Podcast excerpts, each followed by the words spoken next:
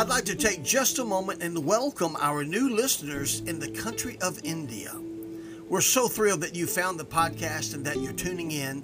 And it's our prayer that God would touch you, that He would encourage you, and that you would be inspired and challenged to live for Christ there in the country of India. Thanks again for listening to the podcast. We pray God will bless you.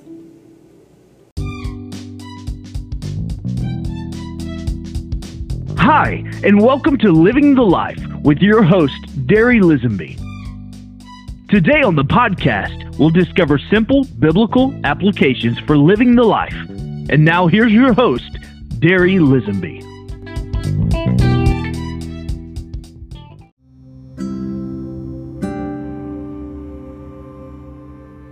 Hello and welcome to the podcast.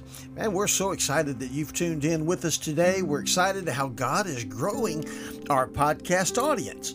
We want to welcome a new country to the podcast today, and that's India, the country of India. Thank you guys so much for tuning in.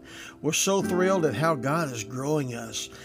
Just recently, we had Switzerland, the UK, and France to join in with us, and now India, and we're just thrilled at how God is growing our podcast audience. Thank you that are listening here in the States for sharing the podcast with your social media friends. And thank you all so very much for your prayers. Today we're going to be wrapping up this thought of storms. We've been talking about storms now for a bit, and we may eventually come back to it because we all deal with them. But we're going to be wrapping up right now today this thought of storms. But we're going to be looking at it from a different perspective. In these past podcasts, we've been talking about storms and how God uses these storms on us, puts us in these storms, maybe takes us through these storms. You know, we talked about how it's always a part of life that we're either hearing the rumbles of a storm and we're about to go into it, or we find ourselves in the midst of the storm, or perhaps we find ourselves coming out of the storm. Man, and we're thanking God and praising God for what He did and what He's done. His goodness and mercy is with us and has followed us and pursued us and pushed us. And we're coming out of that storm, man, and we're headed up the mountain to celebrate.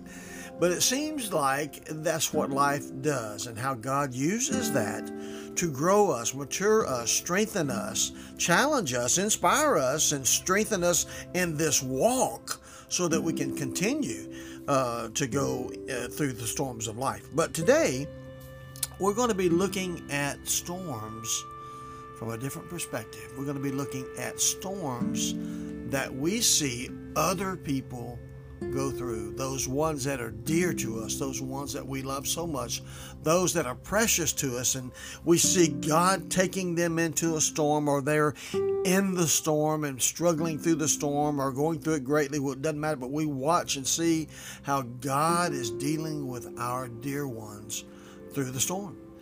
And when I think of that, I think of my dad. My dad, back in the early 20s, you know, I could say a few decades ago, and I'm overwhelmed when I even think like that, because I remember as a kid hearing my folks talk about that, something that happened 20 years ago, and I used to think, oh my goodness, man, that sounds so old.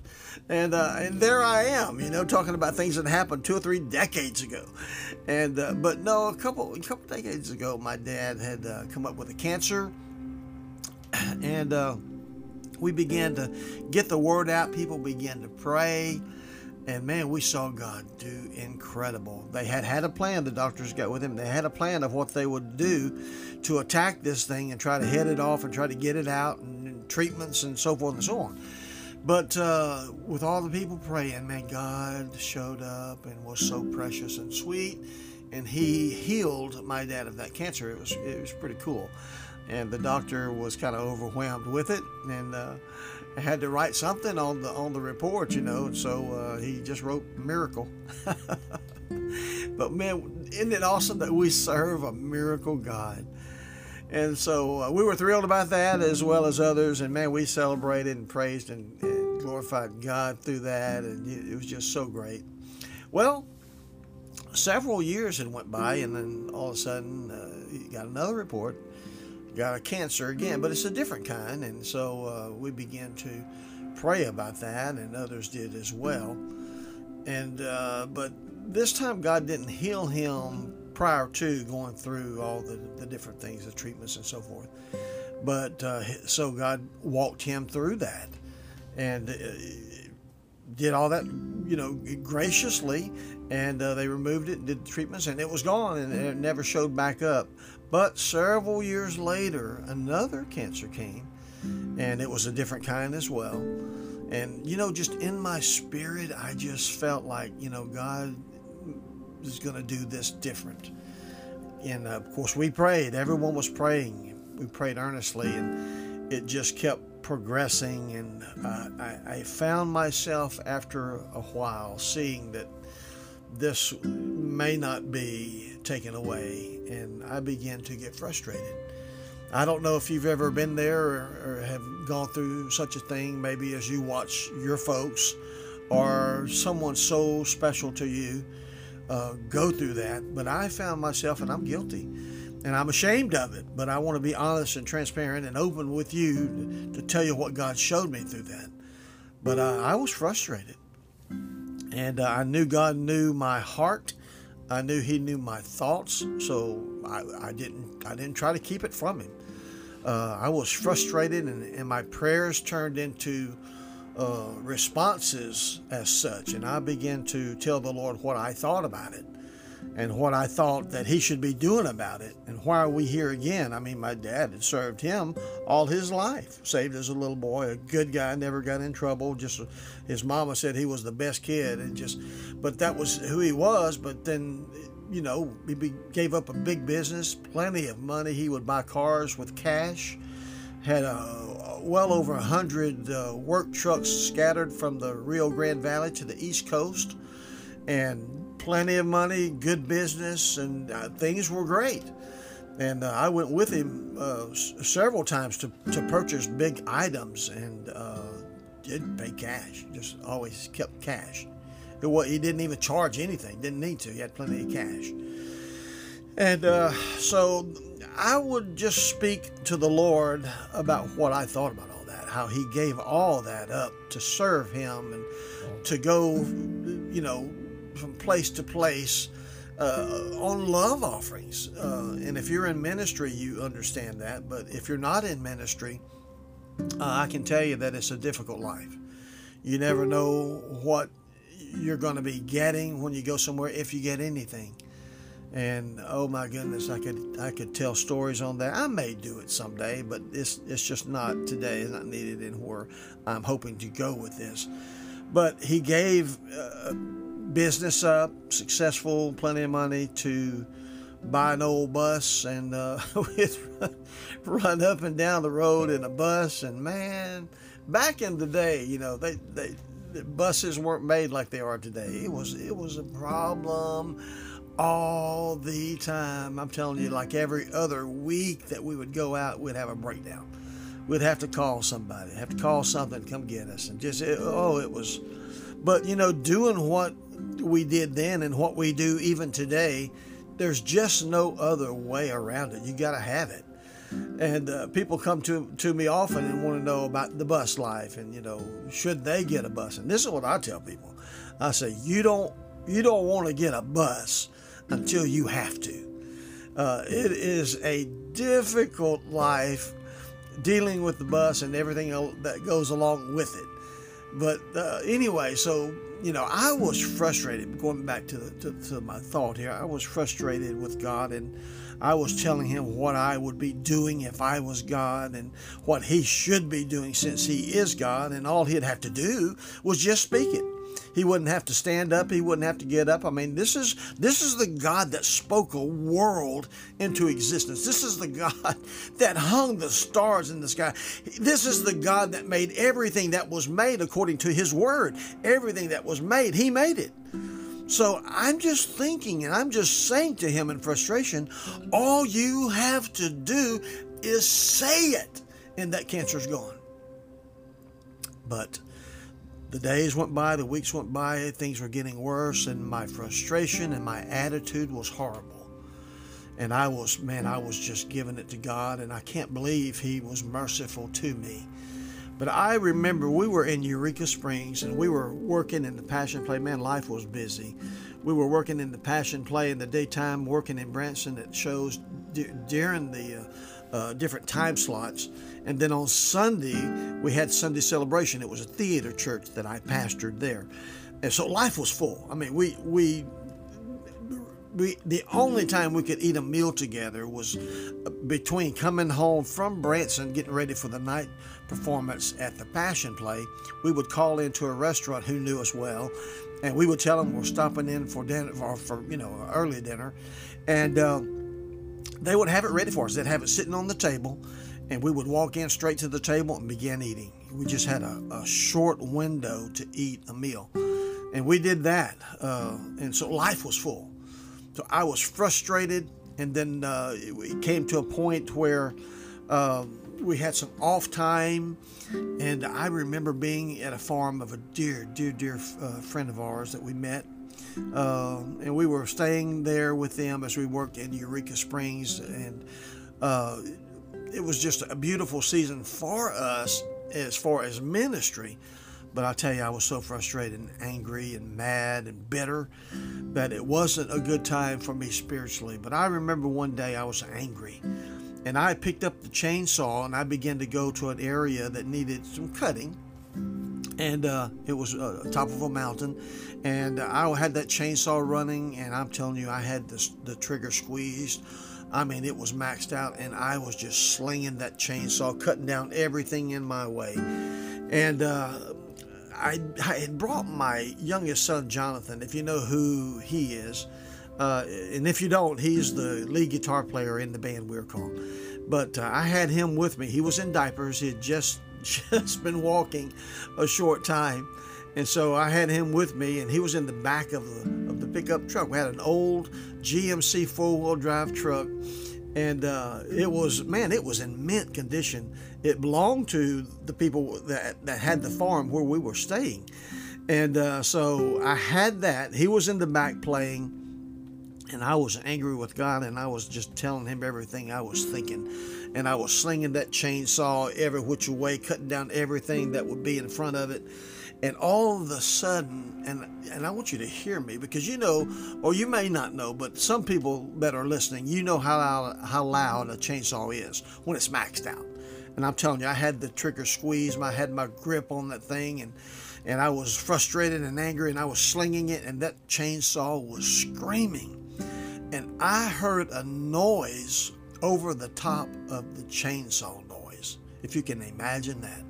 So immediately I looked toward the noise and let go of the trigger, and it was the pickup truck that Jonathan was in the back of the bed with. Well, he had crawled through the window. The back glass of that truck had one of those slide windows, and he opened that thing and he crawled through it somehow, or it may have been open. I don't know that part, but he crawled through, and when I looked over and saw it, he was standing on the seat with his hands on the steering wheel like he was driving it, and man, that vehicle was moving. It was going toward the drop off of the mountain. It had hit a boulder. That's what had happened. It had hit a boulder, and that was the noise that I heard. That as it went airborne and the back came down, the all that noise of the metal made such a sound that it got my attention. And so I looked, and that's what I saw. And so I'm thinking, dear God, and it's gaining speed, and it's gaining speed, and he's acting like he's driving it. It was, now it's kind of comical to reflect back on it. He really thought he was driving. I guess in some way he was. He was at the wheel, you know, act like he was steering it. And so there was another huge boulder in front of it, and he hit that thing, and the truck went straight up, went airborne, and then at the edge of the mountain at the drop-off, there was a bunch of debris, a bunch of saplings, and probably 6 foot, 7 foot high, just junk brush. Just, I don't even know what it was, just brush. And there was some small trees up, you know, probably 16, 18 foot tall. And that he went over that, cutting out some of the top of those trees as the truck hit them. And then I saw that truck nosedive down and out of sight. and the saw had stopped it and threw it aside back up there where I was, as I ran as far as I could without getting in all the debris and the thorns and all that. And as I saw the truck go out of sight, I just froze in my place. And what was probably just a matter of some seconds, I don't know how many, 8 or 10 maybe, whatever it was, but it seemed like forever. It was just a silence of air, just nothing. And then I heard the truck hit, and it was just an ungodly kind of a sound. And I waited for the explosion and for the fireball to come up, and neither one happened. So I ran through the debris and got to the edge and looked over, and the truck was nose down in a creek bed. And oh my goodness, I was looking, and about, after some seconds, I don't know how many, I saw movement as I was looking through that back glass, as it was, the truck was nose down in the creek bed. And I saw movement, and I saw Jonathan in his diaper. Whoo! And he seemed to be okay, look, but it was too far to go. So I ran back, and Pam was in the bus. I grabbed her, we got in the vehicle, and we took off, went out to the road, went down about a half a mile, turned down a gravel road, went down a long way down the mountain to the bottom side over there, and came in a gate, and drove it just as fast as I could drive in all of these areas. Came up to the truck, and I got out and ran over to the door, opened it, and grabbed him out. And he seemed to be okay. He had a huge knot on his rib, on his left side, and had a bloody nose. But outside of that, he looked to be okay. So, man, we just thank God for that. And immediately, it was like God cleared his throat to me. And I heard his voice say, "Okay, big boy, where was you when I hung the stars? Where was you when I created everything that is?" And I'm telling you, he got my attention, and I began to repent. Woo-hoo. I began to repent and thank God for his mercy. And God just told me that my dad, that was his son, and he's going to do what he's going to do. I learned that lesson then, and I never questioned it again. And his grace got us through. My dad was healed, as some would say, the perfect healing. He's in heaven as of 2007. And but I learned to trust God. Does it always make sense to us? No, it doesn't. But God was gracious that day so easily that my son could have gotten killed in that. I'm surprised it didn't. When I think about it, even right now, reviewing that in my thoughts, I can't believe the truck didn't explode. And it hit so hard that it warped the framing of the truck. It was, it was crooked. Once it got out, a lot of the front was replaced, radiator and all that was replaced. The engine was okay, miraculously, but the frame was bent. So when you would drive it, it was crooked. It was like the back tires were over on the side, like a cartoon, But oh my goodness, I have a part of the front that says GMC. I have a part of that in my shop back home, and it's hanging on the wall just as a reminder of God's mercy and His grace that He spared my son when I think He probably should have. Took him because of the way I was acting, but God was merciful. Ooh, was He merciful? And He got my attention, and He spared my son, and so I thank God for that. But I just want to encourage you. I don't know what you're going through. There's many of us were in the United States, in other countries now, and I don't know what you're dealing with. I know some of these countries are very difficult to live a Christian life.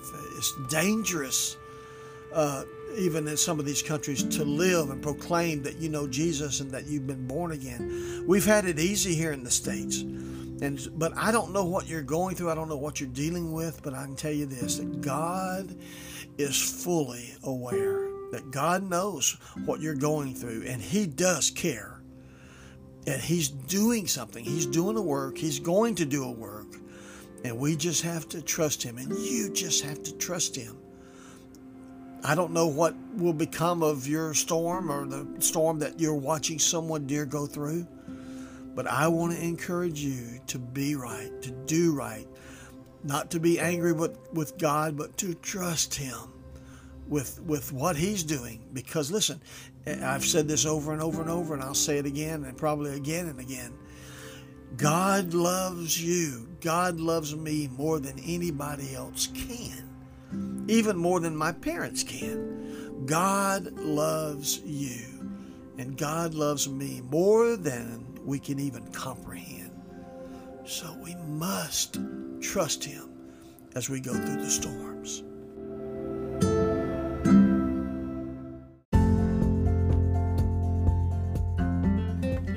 Let me break in just for a moment and say thank you for your prayers and your financial support. That is what helps keep this podcast going. I hope you will take a moment and let us know who you are and where you're from and how the podcast is encouraging you. Our mailing address is Derry Lisenby, P.O. Box 84, Kingsland, Arkansas, 71652. If you would like to send a check, we are a nonprofit organization. So make that check out to DL Ministries. And again, thanks for your prayers, your financial support, and your encouragement.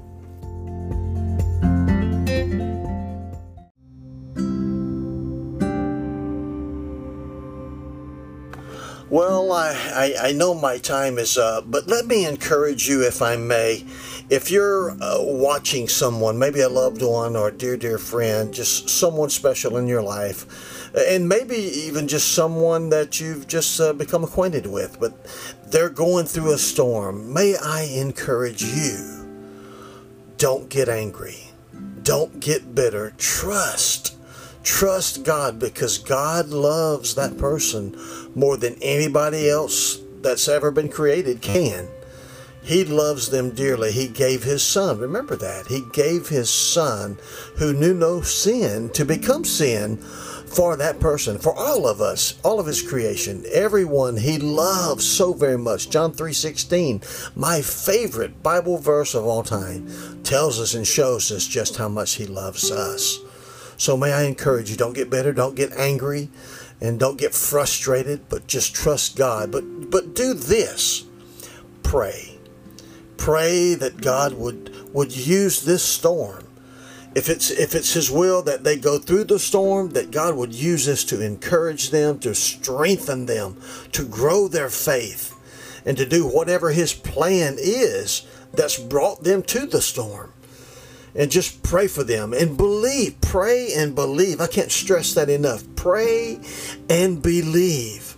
I'm reminded of when Peter was in the prison in Acts chapter 12. Read that. Acts chapter 12. Peter's in prison. And there's a group of people that met to pray, and the church was praying, and after a while, after they had been praying some time, a knock came at the door, and the Bible says that Rhoda goes out to see who it is, and she's there, and she recognizes the voice of Peter talking. Peter was in prison, and an angel of the Lord came and woke him and loosed him of the chains between the guards and escorted him out of the prison and through the gate. And there is Peter standing there at the gates of where the church had met to pray. And so Rhoda goes back in the house. This is really cool. Rhoda goes back into the house and tells him, hey, let me have your attention. Quit praying for a moment. The one that we've been praying for, Peter, he is at the gate. He is here wanting to come in. And they all think she's mad. They all think she is crazy. Woman, you've lost it. There's no way Peter's there. Peter's in prison. Peter's in jail. He's not at the gate. Peter's in prison. And there they were praying for God to release Peter. He's at the gate knocking to come in, and they don't believe it. They're not believing what they're praying for. So may I encourage you to pray and believe. God hears your prayer.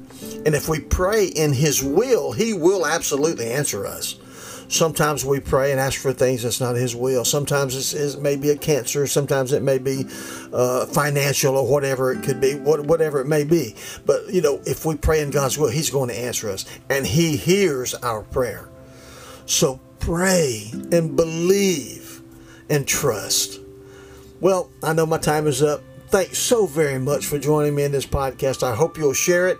Keep praying for us, and we love you and appreciate you so, so very, very much. God bless.